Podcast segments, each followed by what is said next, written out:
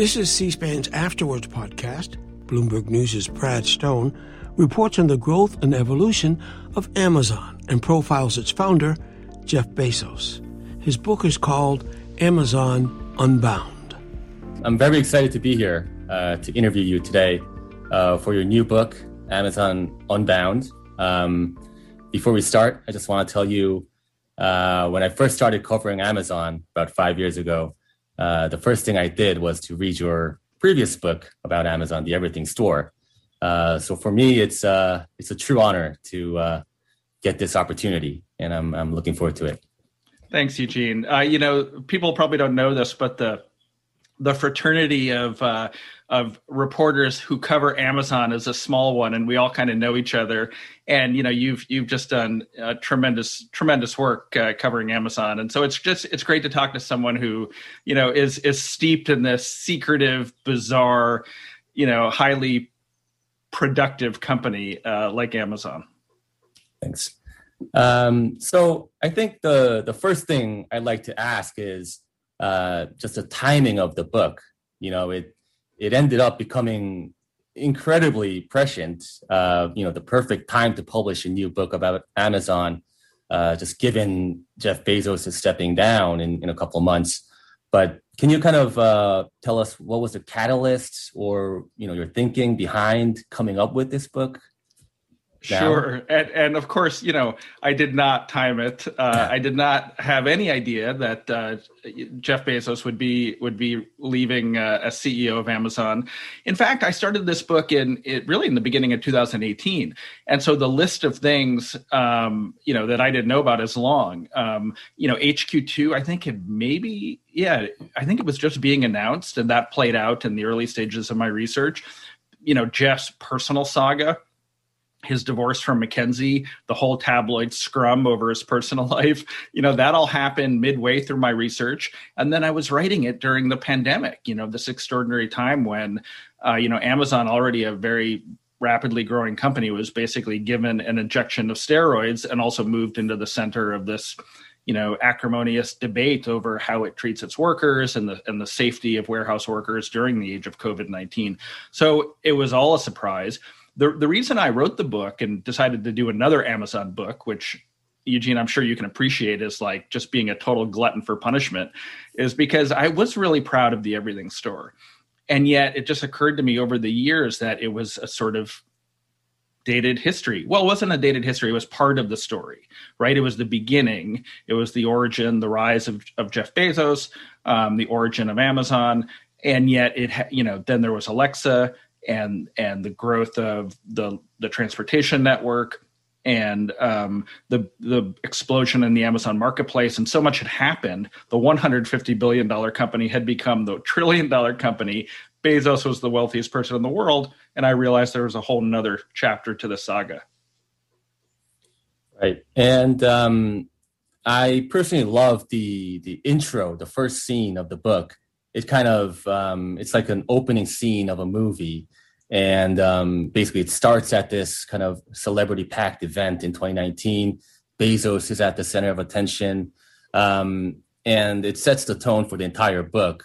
What were you trying to capture or uh, what does that say about the the period of amazon you were trying to capture in this book so the opening anecdote of the book is Jeff Bezos being inducted into the Smithsonian's Portrait Gallery. This is the the you know sanctified hall of the most famous Americans throughout history. Frederick Douglass, Abraham Lincoln, George Washington, and Bezos, along with uh, a half a dozen other people like Lin Manuel Miranda, are being inducted. Their portraits are going to hang in the gallery and you know there he is uh, at the at the opening ceremony. His son preston introduces him. Um, you know he gives a speech. He's surrounded by the upper crust elite of uh, of american society politicians media. And um, you know there were a number of things i really liked about it. One thing that he said in his speech is you know he commended the artist for for the portrait, which is quite severe. I don't know if you've seen it, Eugene, but it's you know you, you, he looks scary in in his in his portrait, and he commends the artist for for kind of portraying him you know scars and all. He says you know you can really you know i've I, he says i've got i've i've gathered a lot of scars in the last 20 years leading amazon and that's one thing the portrait shows i think you know metaphorical scars. And so i like that because the book you know was going to be an account of of his warts and all you know rise to power. And so to me it really um you know just uh, represented the the journey that i was going to hopefully take readers on. Yeah. So uh if you had to sum up this period you you wrote about um it's sort of like a sequel to your earlier book um, I think I saw your tweet about comparing this to Star Wars or this know, is the but, Empire. This is the right. Empire Strikes Back. but but yes. So how is this Amazon or this new Jeff Bezos different from the one you wrote about in your first book? He absolutely is different and right we you can there's a number of in a number of ways you know the first and most obvious is visibly he's a different guy right the the the sort of awkward tech nerd from seattle always sort of unfashionable the crazy laugh um very you know the um the presentations that were incredibly esoteric and technical, like his introduction of the Fire Phone. That's the Jeff Bezos of the everything store.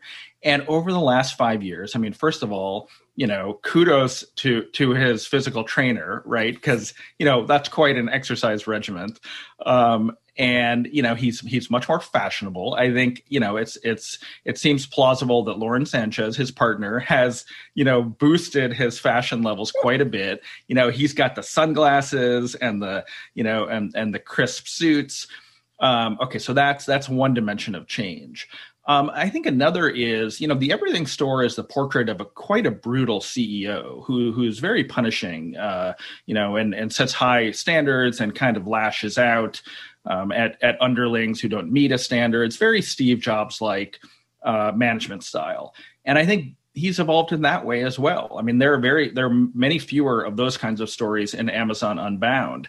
You know, there are some in that respect. Maybe it's a little Godfather 2 like, in that we're flashing back to Jeff tearing up documents and throwing them at employees and motivating them in that way. He's got a more delicate touch now. Um, the way so and yet you know he, he still has the founder's magic um, sets high bars employees kind of scramble to answer his question mark emails and to satisfy him. Um, and then the other way is different. The last way i think he's he's significantly different is that his focus has expanded so much. He was laser focused for so long on amazon and building you know this mechanism this system of invention that could carry on. And now and this, and this is i think the territory that amazon unbound covers is you know his his purchase of the washington post you know his deeper involvement in blue origin his his space company his his philanthropy obviously. His eyes have opened up to a much larger world and i think that's a little bit behind his resignation as ceo there's so much more that he's doing now. He's not just become the he's gone from being the iconic tech ceo of the of the everything store into this global presence uh, of amazon unbound. Yeah.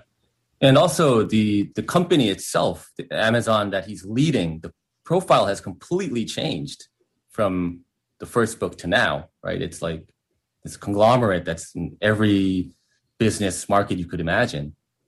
And one way I think to to really bring that home is when we think back to Amazon's battles with the book publishers and how trivial those seem now right in the larger scheme of things. Not that those are those are significant issues for the book industry but amazon was fighting with the book publishers over the 9.99 kindle price and the availability of the number of ebooks in the kindle store. And you know and it was stripping suppliers out of out of out of the search results if they weren't satisfying amazon. And and it was because the book business was so strategic. And this was 2011 2012 and now you know the book business obviously still very representative of amazon and its in its image. I think a lot of people probably still do think of amazon as a bookseller but it is a minor part of its business. I mean this is a company that it truly is the everything store now. You know it it one of its most important markets is no longer the kindle but alexa the, the voice activated computer. Um, it's it's you know investing billions of dollars in india. It has glo- you know global ambitions. And um, you know, probably thinks more about Hollywood and TV shows and and movies in terms of important content than books. Yeah. And um, while we're talking about Bezos's transformation, uh, what did other Amazon executives think about it? I think in your book you say some senior leaders were happy about the increased autonomy, independence, while some people were disappointed because you know Bezos basically failed to meet his own high standards by becoming fodder for tabloid. Are we okay? We're right? talking about the tabloid, yeah. yeah. Well, I mean, first of all, we can we can both kind of acknowledge how difficult it is, right, to get Amazon executives to talk, particularly on the record, right, about their boss. It, it's a sort of radio radioactive topic. Um, you know, I think you know fortunately like this was a long-term project and um, it was you know the elephant in the in the room that maybe needed to be addressed. I think if you're if you're asking like how did they respond to the tabloid scandals of of late 2018 early 2019 with with i think like like probably both of us with utter astonishment like how could the world's smartest and most disciplined man be part of this, get caught up in this. The National Enquirer, right, a tabloid, you know, that hasn't really been relevant for many years, um, splashing his personal life, the personal life of an intensely private person, you know, on on, on its pages, and and then Jeff responding with that famous blog post on Medium, accusing the Enquirer of having political motives and maybe a little bit of international intrigue, saying the Saudi example was still to be better understood. Amazon executives and employees were absolutely astonished, and def- I definitely heard disappointment from many quarters. You know that he allowed himself to to be subjected to this, but I think we have to acknowledge that that Bezos played it masterfully. Right, the Medium post, and we can get into you know whether whether his accusations of, of political intrigue were true, but it swung sympathies to his side and I think that despite the disappointment, a lot of folks at Amazon and around Amazon had to sort of grudgingly acknowledge that once again, Jeff had won. Like he outmaneuvered his enemies. And now we look back and we say, yeah, that was a really bizarre episode. But it's it's pretty much in the past, and Bezos, as usual, came out on top. Yeah. Did you uh, talk to Bezos or uh, Mackenzie Scott, his ex-wife, or or maybe I think you mentioned like you talked to 300 or 400 Amazon executives, right. but uh, can you tell us a little bit about your report? Sure, sure. Um, and here, well, first of all, Eugene, you probably remember um, that when the Everything Store came out, uh, uh, Mackenzie, uh, then Mackenzie Bezos, gave me a one star review. And and you know, I, I, sort of bragged that it was the most famous book review you know ever. It, it's certainly sort of up there. Um, but what it reflected was that they didn't they didn't like the first book. Um, they thought it was um, you know, there, there were a number of they had a number of problems with it, and you know, I wasn't going for a sycophantic portrait, but you know, an, an honest picture of a of a of a company that was challenging to work for and to work with, but had nevertheless risen to be very powerful in our society. So I had to get past some of the some of the memory from the first book. In the end, Amazon did cooperate they authorized a couple of dozen interviews with top executives like like Andy Jassy and uh, and Jeff Wilke and Dave Clark. Uh, who is now the CEO of the consumer business after Jeff Wilke retired. Uh, Bezos would not talk to me. And Mackenzie Scott, as far as I can tell, um, has done one interview uh, with Vogue magazine years and years ago, tied to a book launch, but is you know tends to be an intensely private person who has so far avoided the media spotlight. Got it. Um, so uh, maybe we can uh, start with the first chapter of the book. Um, you know, I think it, it, it, there's a lot of great anecdotes about Bezos's role in coming up with Alexa and the Echo. Um, and I think the common thread is that Bezos uh, set the bar really high. He um, pushed the team to aim for almost irrational goals, right? Um, I think one quote I remember is, "You guys aren't serious about making this product." Um, and he walks out. And he right, walks right. out of the room. so, um, how important was Bezos for coming up with this device that you know, arguably the most successful personal device that Amazon came up with? Sure. you know we're we're probably going to talk about Amazon as as a potential monopolist, as a as a you know as a, a, a dominating force in American business. So I don't mind, and this is why I start the book off this way.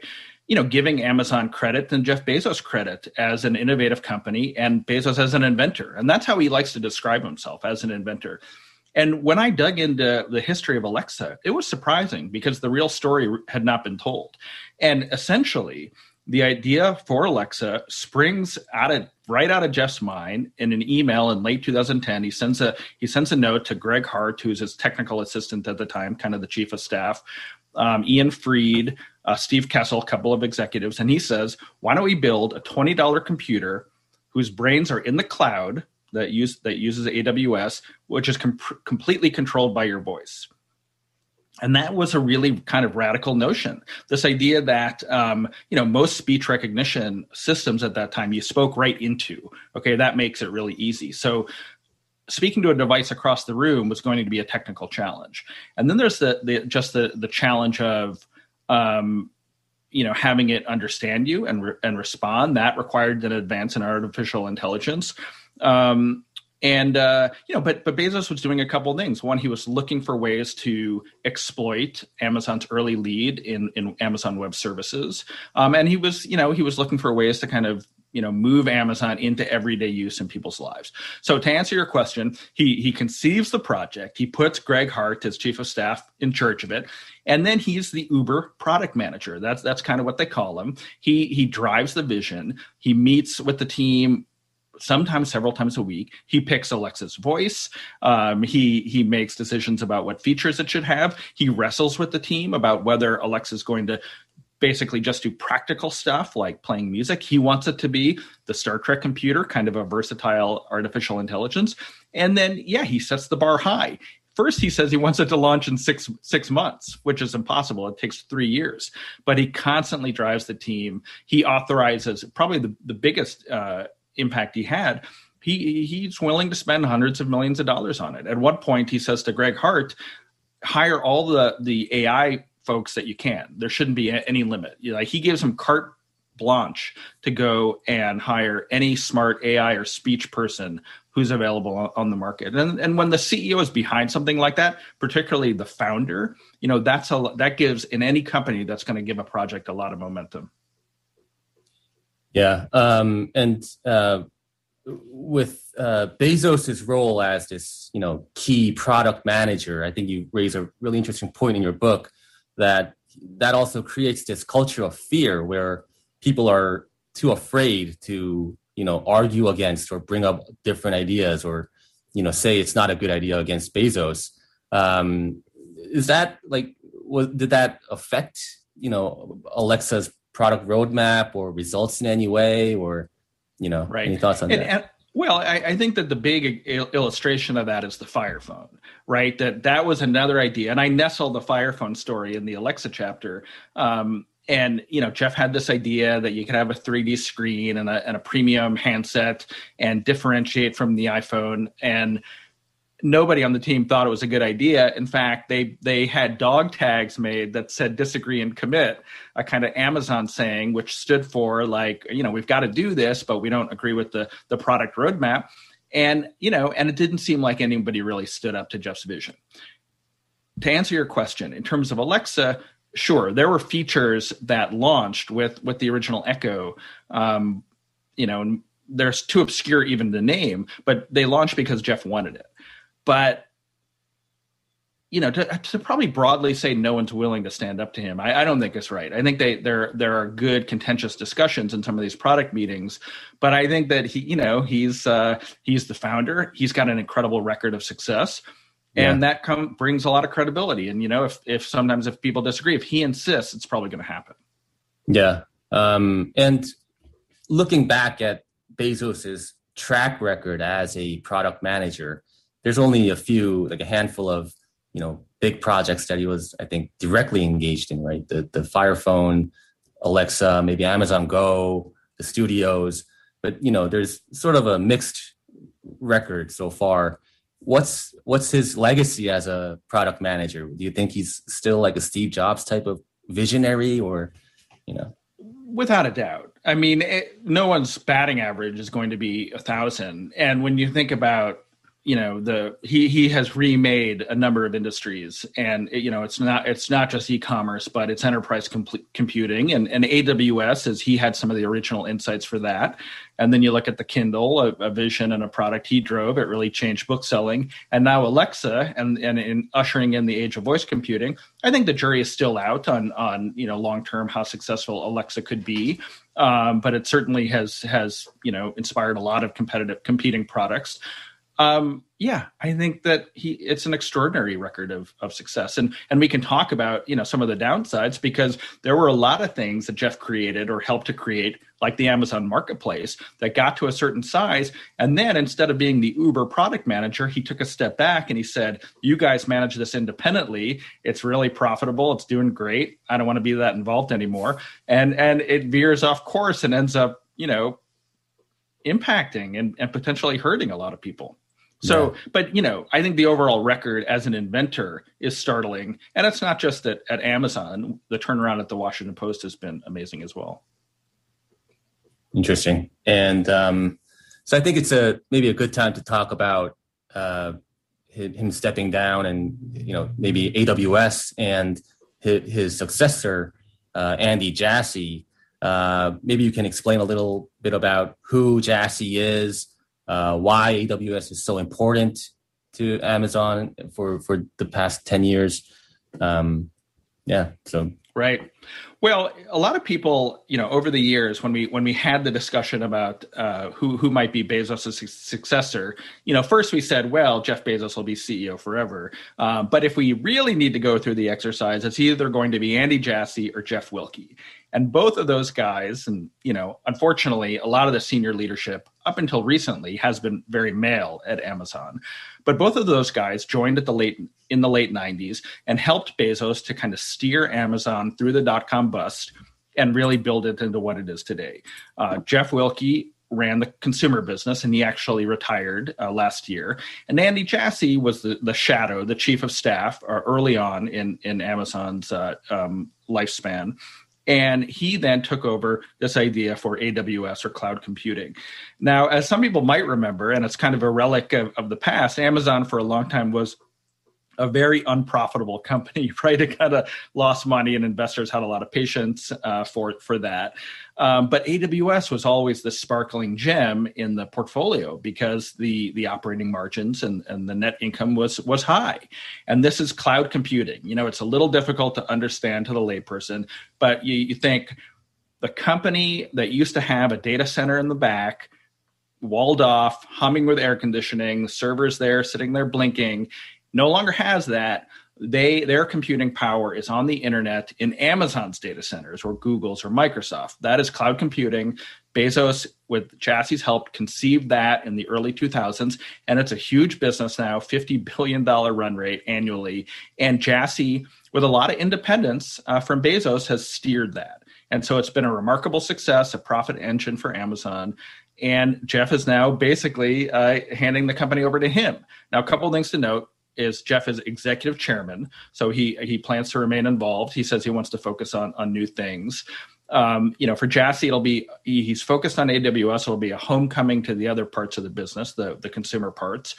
But my my sense is that you know what was pivotal was last year that um, Eugene, you probably remember the um, the hearing in the House Antitrust Committee where Bezos and Tim Cook and Mark Zuckerberg were required to testify.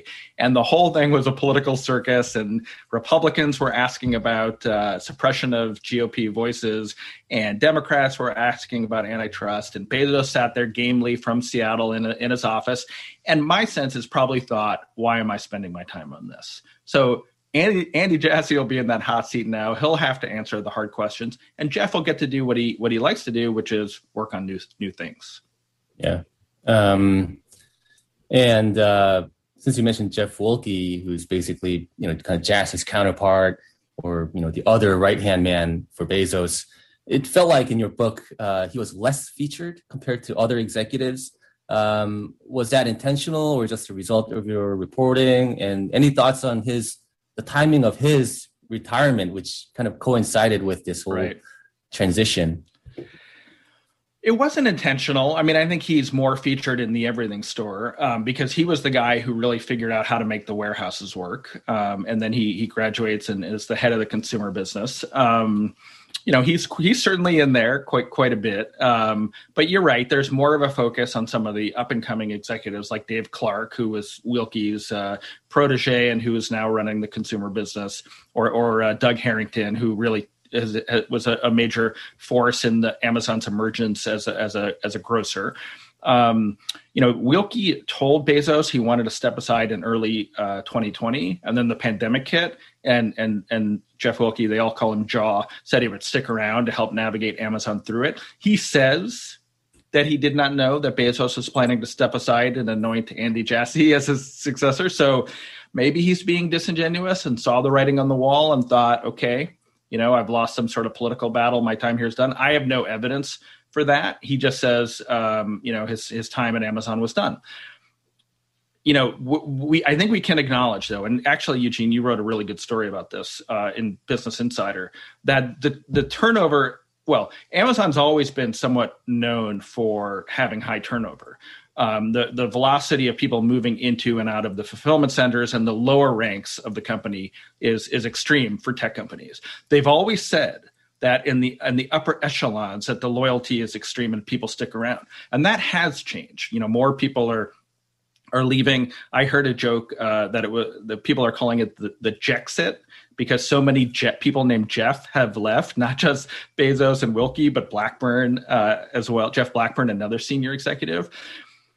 And whether that's because the stock price has gone up so high and they are enormously wealthy, or is it that they're they see that this has become a big and somewhat unmanageable company and the bureaucracy is severe, or and I'm you know I'm uh, this is a hypothetical were they disappointed in the tabloid media scrum of 2019 and they lost a little bit of faith?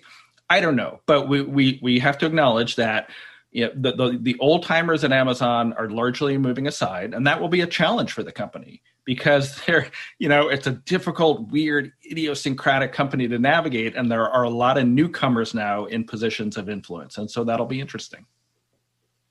Yeah, and uh, one of the key figures in that transition is uh, obviously Dave Clark, the new uh, retail CEO who replaced Jeff Wilke um, this year, and uh, you get into him a lot in the book. Um, um, how would you describe him? Like it kind of comes off as he's a uh, you know fiercely competitive, uh, not afraid to throw people under the bus. You know, um, best man at his wedding got demoted by him. So well, you know, just, that's right. That's right. And, right. You know, I someone mentioned to me that they thought it wasn't a very flattering portrait of, of Dave Clark, and I, I sort of objected to that because at, at its heart, it's a story of a guy who took a warehouse network of a couple of dozen fulfillment centers, and t- which today, so so sorry, we should step back and say Dave Clark for a long time ran Amazon operations right? That are that's the fulfillment centers, the distribution centers, the vans that are driving our streets, the airplanes with Prime Air emblazoned on the side, everything that moves packages from A to B to your front door was overseen by Dave Clark. And when he took the job, he's been at Amazon forever, but when he took the job in 2012, there were a couple of dozen buildings, and now there are hundreds. The whole transportation thing is happening under his watch. He he he helped to build it.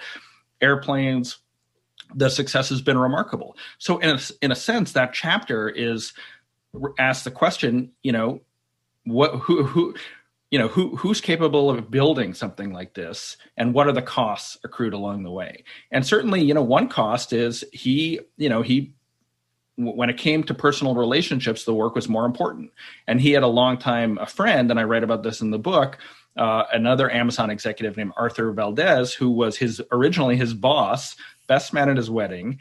And when Valdez, you know, ultimately went to Target, you know, Dave Dave never talked to him again, right? And which is, you know, for a lot of us is remarkable, but it shows how how I guess how seriously, you know, they take these rivalries. You know, and then another aspect I think is that they built in a very tech company way. We hear about Facebook move fast and break things, right? Well, you know, Amazon's in the physical world, and they built this transportation capability very much like with a FedEx or DHL model. They said, we're not going to employ these drivers. We're going to hire contractors. Um, you know we'll put them in an amazon van but we don't manage them because god forbid you know we don't we don't want that headache or any of the union uh, you know t- troubles that might accompany it. And what happened you know over the next couple of years is you know there were stories of packages flying into gardens and you know drivers um, uh, bespoiling people's front yards and and in some cases much worse accidents and, and even deaths and you know i write about that and um, that was the that was the at least the temporary impact of moving fast and building this transportation capability. Amazon had strategic reasons to do it. They could no longer count on on the postal service or UPS, but they moved very quickly, and it was a little bit of a troubled rollout. Um, you know, they've there's been a lot of litigation, and and they've had to pay some settlements as a, as a result of this. But you you look uh, today, and you know Amazon's delivering seventy percent of its own packages, and and Dave Clark is promoted and is running now uh, all of Amazon retail. So it's really a re- remarkable story of of innovation um, and the the mastery of operations, but in some sense the true cost when tech companies really move quickly without a lot of caution or appreciation for what some of the unanticipated consequences might be. Yeah, and with Clark, um, it seems like he has a bit of a uh, different reputation compared to Jassy or Jeff Wilke, who are almost universally liked or respected. Uh, Clark has more of a track record of, you know, even creating enemies along the way. Uh, I think he calls himself the simplifier in your book. Um, there's some people who I think his nickname was the sniper for, you know, firing people. But um, what's his reputation like? You know, is it going to work well? in, in this new role or well, I mean, I, one thing that you know people could look at is his Twitter stream because he is the unusual Amazon CEO who will get out there and start trading blows with people, and he's got this ongoing thing about Fred Smith, the CEO of FedEx, and he takes shot at, at him. Um, you know, tends to tends to critique coverage of Amazon. I don't know, Eugene. Have you ever been the subject of a Dave Clark uh, tweet? He'll, get out yet. there. yeah, he'll start throwing elbows. Um, and you know, he's he's sort of like maybe even refreshingly kind of combative because most Amazon executives will probably just you know say that stuff quietly, and you know he says what he he believes. Um, I think you know the reputation even among and I talked to you know a ton of Amazon operations folks in in putting together my portrait, and even people that felt you know, discarded or trampled upon, um, who said his bedside manner was not good, which was quite a, quite a number of people. There was a admiration, maybe a grudging admiration, or maybe even just a sort of astonishment, like, wow, this guy, you know, built this uh, this huge network he has fulfilled Jeff Bezos's dream of controlling the Amazon package from the fulfillment center to the customer's front door. What that allows is so much control over the customer experience. When you see Amazon say, your package will be there from 9 to 11 and then the follow-up email maybe even that says we're delayed. It's going to be you know sometime early afternoon. That is because amazon controls its supply chain. Like that couldn't have happened 10 years ago. When amazon says it moves it'll move from two day delivery to one day delivery for prime members and then the pandemic hits and it says it's going back to two day delivery right? These are all things that are possible because of what what clark built. And so you know i think it's a portrait of an effective executive who you know is is you know is is is harsh and unrelenting and that has allowed him to to meet the harsh and unrelenting goals of of his boss uh, the founder of the company yeah and it, i think it'll be interesting to see how he plays with uh, Jassy and Selipsky, uh, the Adam Selipsky is the new CEO for AWS.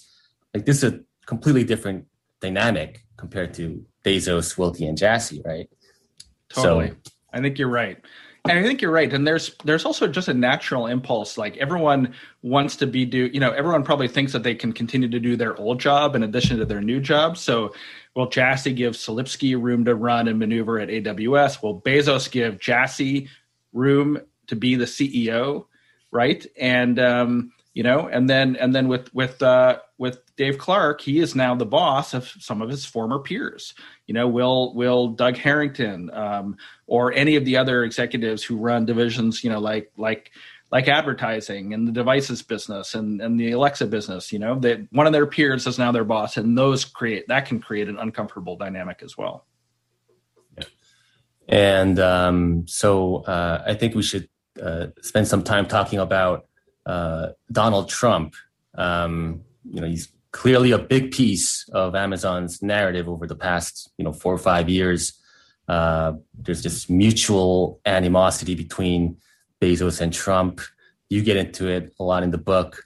Um, you know, was was it a good thing that this happened, or was it Bezos's fault for you know? Did he lose anything for not fostering a better relationship with Trump, or you know, how, what's the assessment? Yeah, those are really good questions. I think when I finished the book, I thought I might have thought that Bezos, you know, the, he he got off on the wrong foot, right? He and I and I have these emails in the book. Uh, it's it's the end of 2015. Donald Trump is campaigning to be president. He's taken shots at everyone, and Bezos enters the fray with an email that basically send Donald to space. Like we, you know, we we you know we're saving you a seat on a Blue Origin rocket. And Jay Carney and some other PR executives at Amazon were asking Jeff not to send those emails. And he he sort of insisted. And I don't know if he was just being protective of the post. I suspect that was it. But maybe there was a little bit of ego there, like everyone else is getting into it with this guy. I, I want to I want my turn too, taking taking a shot at him. And then Trump won, you know, which is uh, you know, seems like a lifetime ago, uh, but I guess it's five years ago. And you know, and Bezos gets hammered. Now he he probably would have gotten hammered anyway because he owns the Washington Post. The Post does a great job covering the Trump administration, um, but the the ramifications of that bitterness are that you know Amazon loses the Jedi contract, right? $10 billion, a huge leg up in, in the portion of the cloud business that caters to, to governments and public institutions. Um, huge problems with the post office. And, you know, a lot of publicity around just Trump's, you know, bitterness towards the, the post and, and Bezos in particular. Now, a lot of what Trump wanted to do never happened. Like, you know, you know, he talked he talked about raising corporate taxes and and asked why Amazon was paying so few taxes. Um, you know, or you know, made ridiculous claims about the Post being a lobbyist for for Amazon. none of that was true.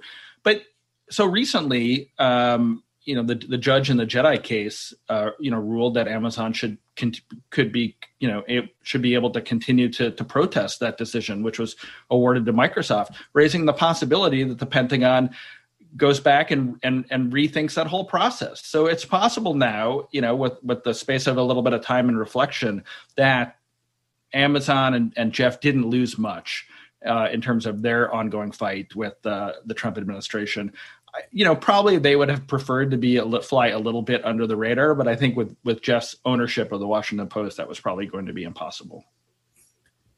Yeah, I think um, that whole email thread between Bezos and Jay Carney on how to respond to Trump, that was my you know personal favorite part of the book. So um, that was very good. Um, but how how unusual is this? Like for a business leader to have a like very public uh, tension with the sitting president. I mean, um, you know, there there has to have like some internal, a lot of internal discussions on how this is slowing down the business or you know how to respond to this um anything else well, I, I, suspect i suspect it's not unusual for the owners of papers right? And and katharine graham you know famously tangled with the nixon administration.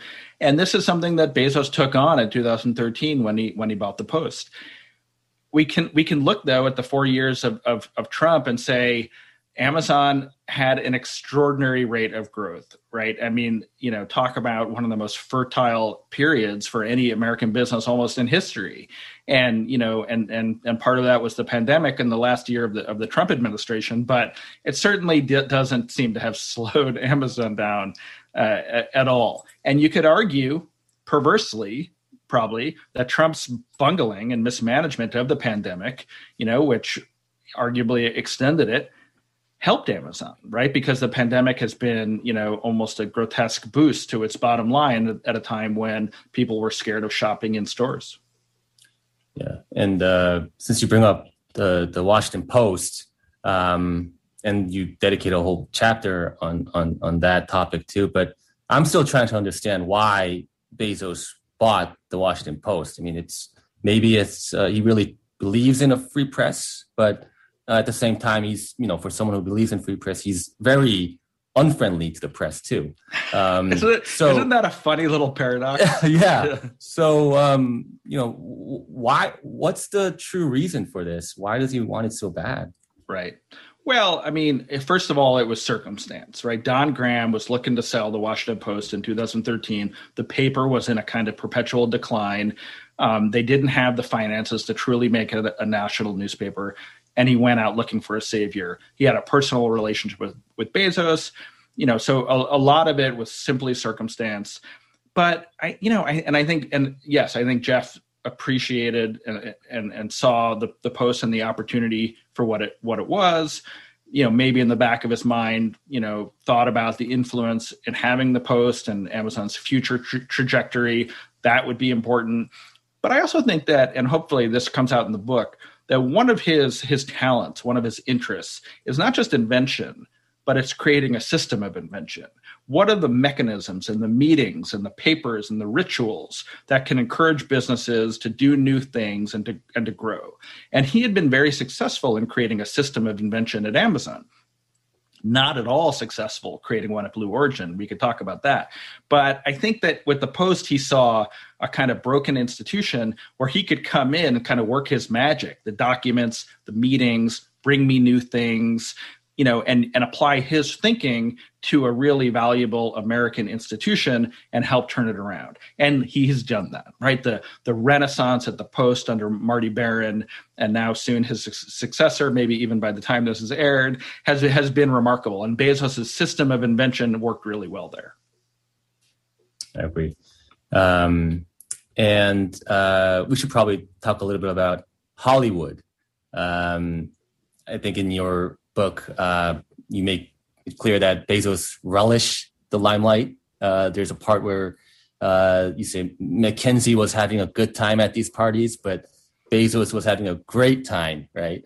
Um, and what, what was this a good decision on Bezos? Like it ultimately led to a lot of personal issues and you know tabloid and you know all these stuff kind of you know the the move into Hollywood kind of uh, instigated that. But you know, right. what's your thoughts? I think it's easier to look at these things, not you know to look back and ask the big question: why why why did Jeff Bezos go to Hollywood? Um, why is Amazon funding movies and TV shows? But to follow the the chain of events. So really quickly, okay. So Amazon's biggest category of sales in the 2000s is is media books movies and music. Music goes away because of the ipod and, and itunes and now online music. Um, they see that they rush out the kindle uh, to, to make sure it doesn't happen in books. Well dvd sales are going down. What so right? I mean that that's a 20 year trend and Netflix is is rising. So what does Amazon do? It creates a video store where you can download uh, movies and TV shows. That model starts to fray. Now it's streaming. You have to pay billions of dollars to license Friends or Seinfeld. That's competitive. Netflix and Amazon are competing to do that. They're enriching the movie studios. How do you get out of this battle uh, for for just paying for content? You make your own right? It's it's cheaper, and this is going back to the days of HBO and Showtime. Everyone has figured this out. It's it's cheaper and more effective, and you you have more of a hold on your customers when you make your own pr- programs instead of just licensing them. And so Amazon gets into into that business, and yeah, Bezos ends up loving it. He gets he's surrounded by celebrities. He goes to parties with Matt Damon and Ben Affleck, and people are. And here's the crazy thing: you have a big tent full of stars, and everyone's orbiting around him, right? Because it's 2015, 2016. He's one of the wealthiest people in the world. He's an icon. Steve Jobs has passed away. He represents American innovation and ingenuity. And look, he's human, and I think he really enjoyed that. And you make the point that and we don't know if this contributed to to the end of their marriage, but certainly MacKenzie did not seem to enjoy it as much. Jeff loved going to the award shows and Jimmy Kimmel starts making fun of him. He loves it, right? He's laughing. And so, yeah, not only was it a strategic bet and it aligned very nicely with his personal geekiness, you know, science fiction and and and fantasy. He, you know, he he they bought the Lord of the Rings. Who knows if that's going to be good or not?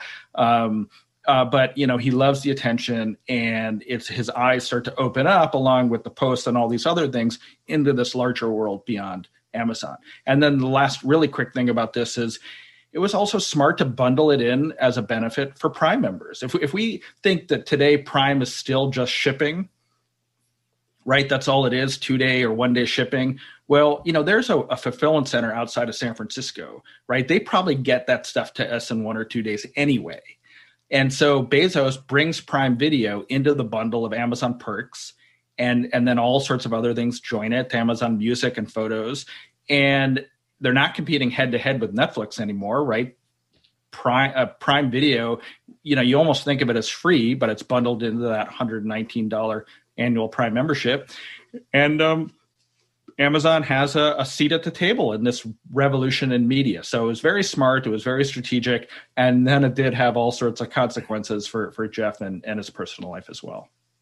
Yeah, and uh, you bring a lot of characters to life in this book. Um, people that I only read about, and um, one of the uh, interesting executives uh, was Doug Herrington, um, and uh, he runs the marketplace. You know, he deals with the sellers I think uh, this uh, internal report you found titled "Amazon's Future is Crap," and you know Herrington kind of urges the, the, the, executive teams to look into selling groceries, and you know that kind of inspired Bezos to even ultimately buy Whole Foods, right? Um, and I thought it was really interesting that Bezos said, you know, this one really made me think. So, can you kind of talk about that whole process, Herrington, and you know the move into sure. groceries? So let me give a little bit of context. Um, the paper that you're talking about is at an executive retreat in maybe I think 2012, and all the this is another mechanism in the Bezos system of, of invention. They're all required to bring papers presenting or pitching a new idea, and then they all sit there in silence reading them, and and then afterwards Jeff picks up Doug's Amazon's future is crap and says this one made me think. Well, some more some more history. Doug comes from Webvan, the famous dot com flameout that tried to tried to deliver groceries. It went out of business, it didn't work, but he always thought the idea was good. And he he joined Amazon. They started Amazon Fresh in 2007. It limped along for a couple of years, and Bezos never really invested in it. He thought other things like Alexa and the Fire Phone and eh, China and India were more were more important. So then in 2012 Doug brings this paper, and it argues that I'm going to summarize that people are buying things from Amazon once a week, once every other week.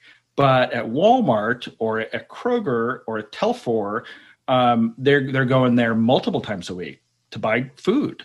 And that customer relationship, even though it's unprofitable and, and crap stands for can't realize a profit or it's very low margin, is creates a strong bond with the customer. And if those retailers ever get into the Amazon business and figure out how to do e-commerce, it could be very dangerous and disruptive.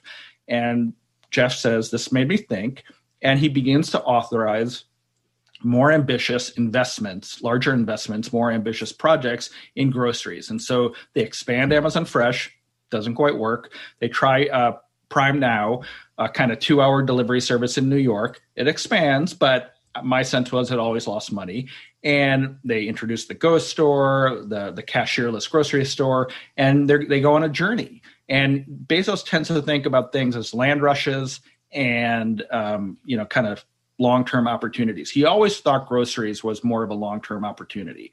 And then a couple things start to happen. Google introduces google express. Instacart starts to get get very popular. And finally he realizes this is a land rush. He has to get serious about it Whole Foods in 2017 was in trouble. It was being attacked by activist investors. And then they went and made that purchase. And now Amazon's opening up its own supermarkets all over the place. And partly thanks to the pandemic, it, I think online grocery shopping really has caught on. So yeah, Doug, uh, I think by virtue of his experience, his war wounds at uh, at, at Webvan was pretty in, integral in helping Amazon kind of get the religion and catch up in that in that category. Um, I also want to spend some time on on Blue Origin, uh, since that's where Bezos presumably is going to spend a lot of his time going forward. Um, you know, it sounds like based on your book, he, he, he there's were some hiccups or mismanagement. Um, you know, uh, some rivalry with Elon Musk, jealousy played into it. Um, you know, what's kind of uh, your assessment? What, what's kind of uh, his track record basically with Blue. I mean, so far, right? They don't they don't have a lot to show for it. Jeff is investing, or he's selling a billion dollars in Amazon stock every year. He's investing a lot of that in into Blue Origin. Um, it's a 20 year old company, and they haven't met any of their goals yet. You know, we're speaking uh, during a week when Blue Origin might start selling tickets to New Shepard, the suborbital spacecraft. Um, but meanwhile, SpaceX is launching rockets into orbit to the International Space Station seemingly every week. And yeah, I mean, I think that to to put it succinctly, Jeff thought he could go slow. He said, "Be the tortoise, not the hare. Step by step, uh, ferociously." That's the motto of Blue Origin. And you know, when you're con- the conservative guy at the poker table, and you have a whole strategy, that strategy is sometimes blown up when the ambitious and maybe reckless guy shows up and and starts betting on everything. And and and look, I mean, Elon shows up. He he skips suborbital to go into orbit uh, with uh, with his rockets, and the go- and it, it works. And the government starts basically paying him, you know, to giving him these big contracts uh, to build his company. And Jeff is personally funding it. And I don't know if it's jealousy, but I do think rivalry is an accurate word. You know, he's personally spending all this money, and Elon is getting, quote, paid to practice. And so he does, he changes the orientation of Blue Origin. He starts hiring a lot more people. He starts setting ambitious goals instead of step by step, ferociously, a lot of overlapping initiatives. And I do think, and my sense is, and I think this is in the book, that it's really helped to seed a little bit of a dysfunctional culture there they're still trying to figure it out. You know, maybe later this year they'll start sending tourists into into suborbital space, and it'll be a tremendous uh, triumph and success. But so far, I don't think he has a lot to show for it. And um, before we run out of time, um, so what's I guess this is going to be one of the last questions, but um, what is Bezos's legacy since he's stepping down? Um, you know, he, he's still going to be engaged. Um, he's not retiring, but um, how will history remember Bezos as Amazon's CEO?